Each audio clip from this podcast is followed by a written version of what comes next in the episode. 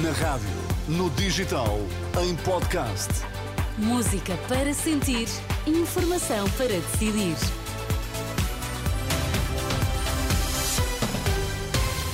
Atualizamos agora toda a informação na Renascença. Vamos saber quais os títulos em destaque nesta edição das três. Boa noite. Esta segunda-feira arranca o segundo dia de campanha eleitoral. Benfica goleou este domingo o Portimonense por 4-0.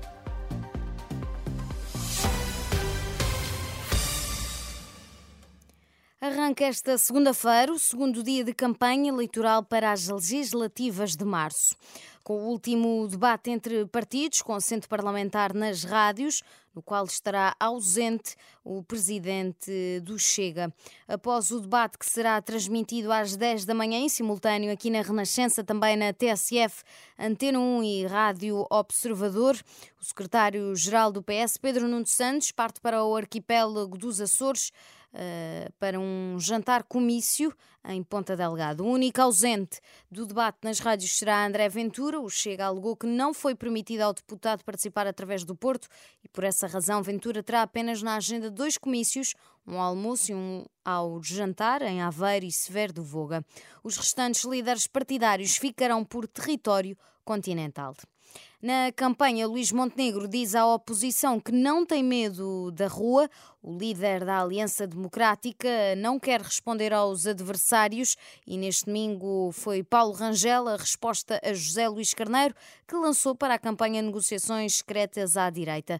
Reportagem de Manuela Pires. O primeiro dia de campanha começou apressado, muito apressado, pelas ruas de Mirandela. Eu sou um homem do contacto com o povo. Eu sou um homem de andar na rua. Eu sou um homem de discutir um a um o sentido de voto de cada português. Luís Montenegro não para para falar com os jornalistas porque o objetivo na campanha está definido. Nós não nos vamos distrair a falar muito dos outros, nós não nos vamos distrair a falar dos assuntos que não dizem nada à rotina diária e às preocupações diárias das pessoas. A resposta aos adversários fica então para Paulo Rangel no almoço na Maia. Pois nós vemos é que o PS, neste momento em desespero, já está a imitar o Chega e está a basear a sua campanha nas notícias falsas, está a basear a sua campanha nos boatos e nos rumores. No discurso, Montenegro fala na aposta na educação, nos jovens e na saúde. No distrito do Porto, o cabeça de lista é Miguel Guimarães,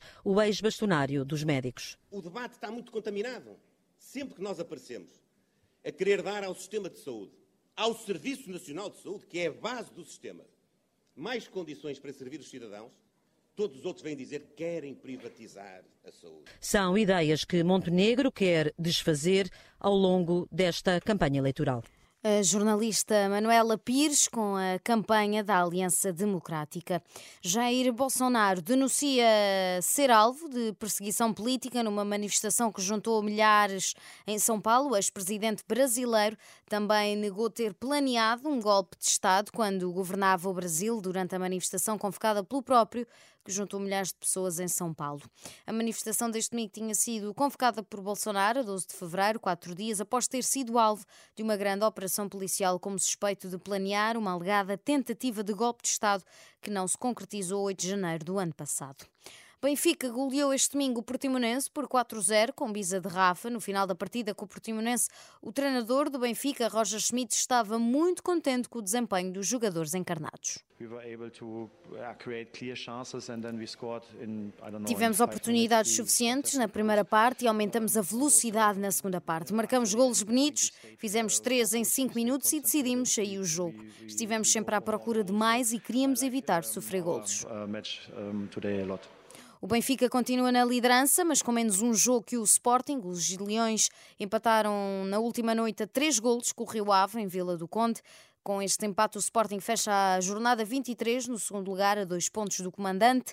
Também o Porto se atrasou na classificação depois de ceder a empate a um golo em Barcelos. Os Dragões estão a nove pontos do líder Benfica.